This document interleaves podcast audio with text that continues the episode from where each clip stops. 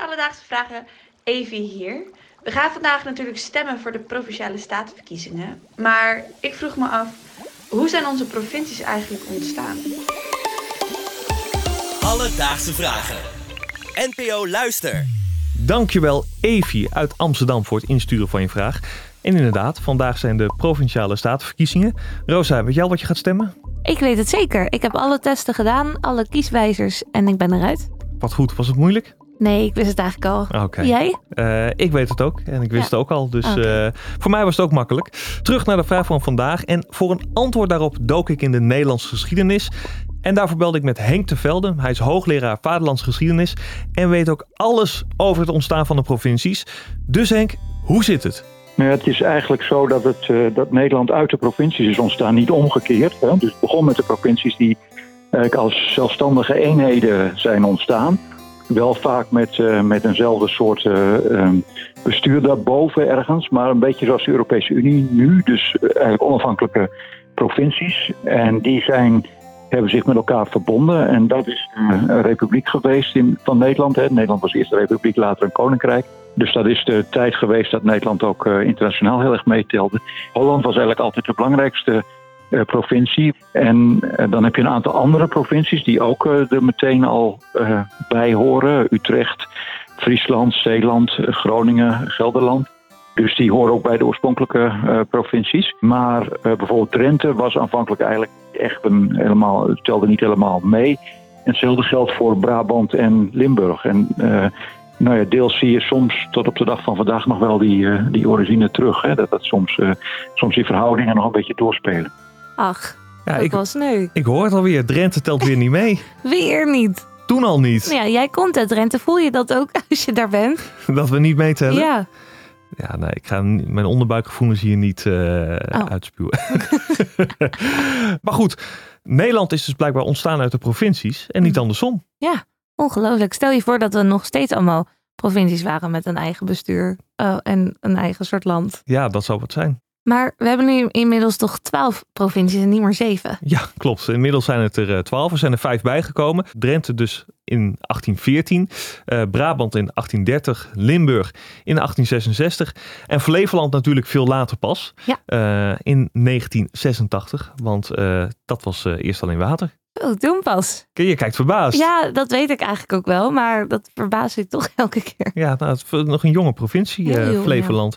Ehm, maar ja, al die provincies die hebben allemaal een eigen grens. Hoe is dat dan bepaald? Want op het eerste gezicht lijkt er niet echt een systeem in te zitten. Nou, Henk legt uit. Dat is dus eigenlijk historisch gegroeid. Hè? Dat zijn eigenlijk, die grenzen zijn niet eh, op een gegeven moment vastgesteld, grotendeels. Maar die zijn grotendeels komen die voort uit het verleden met een hele eh, lange geschiedenis. Eh, met een aantal uitzonderingen. Dus ehm, eh, Holland is dus op een gegeven moment in twee gedeeld, omdat anders die, dat overwicht van die ene provincie te groot werd. En Limburg is, een, is eigenlijk pas in, in het begin van de 19e eeuw erbij gekomen. En toen hebben ze een beetje willekeurig daar grenzen getrokken. Dus eigenlijk is Limburg wat dat betreft de eigenaardigste eh, provincie. En daar, dat merk je tot op de dag van vandaag soms nog wel een klein beetje. Eh, maar het is dus allemaal vrij eh, tamelijk historisch. gaat dat ver in het verleden terug. En waren provincies die, in, die vroeger eigenlijk een grotere rol speelden dan tegenwoordig. Bijvoorbeeld eh, Zeeland, dat in, helemaal in in de 17e eeuw, 16e eeuw een belangrijke provincie was en nu iets minder. Ja, hij houdt niet echt van Limburg volgens mij, hè? Nou, nee, wat het is, ik denk, Henk bedoelt hier dat Limburg op bepaalde manieren eh, meer op andere landen is georiënteerd. Bijvoorbeeld Duitsland. Want ja, natuurlijk die streek, die hoorde ja, heel lang niet bij Nederland. En uiteindelijk wel. En ja, die heeft toch best lang in de geschiedenis een andere oriëntatie gehad dan eh, ja, de andere provincies. Ja, ik snap het. En dat zie je nog terug. Ja, nog steeds. Alledaagse vragen. Als we het hebben over de geschiedenis van Nederland, dan kan natuurlijk één man niet ontbreken. Volgens mij is het weer tijd voor. Een goed moment voor Maarten van Rossum. Maarten die heeft zich regelmatig kritisch uitgelaten eh, over wat provincies in Nederland.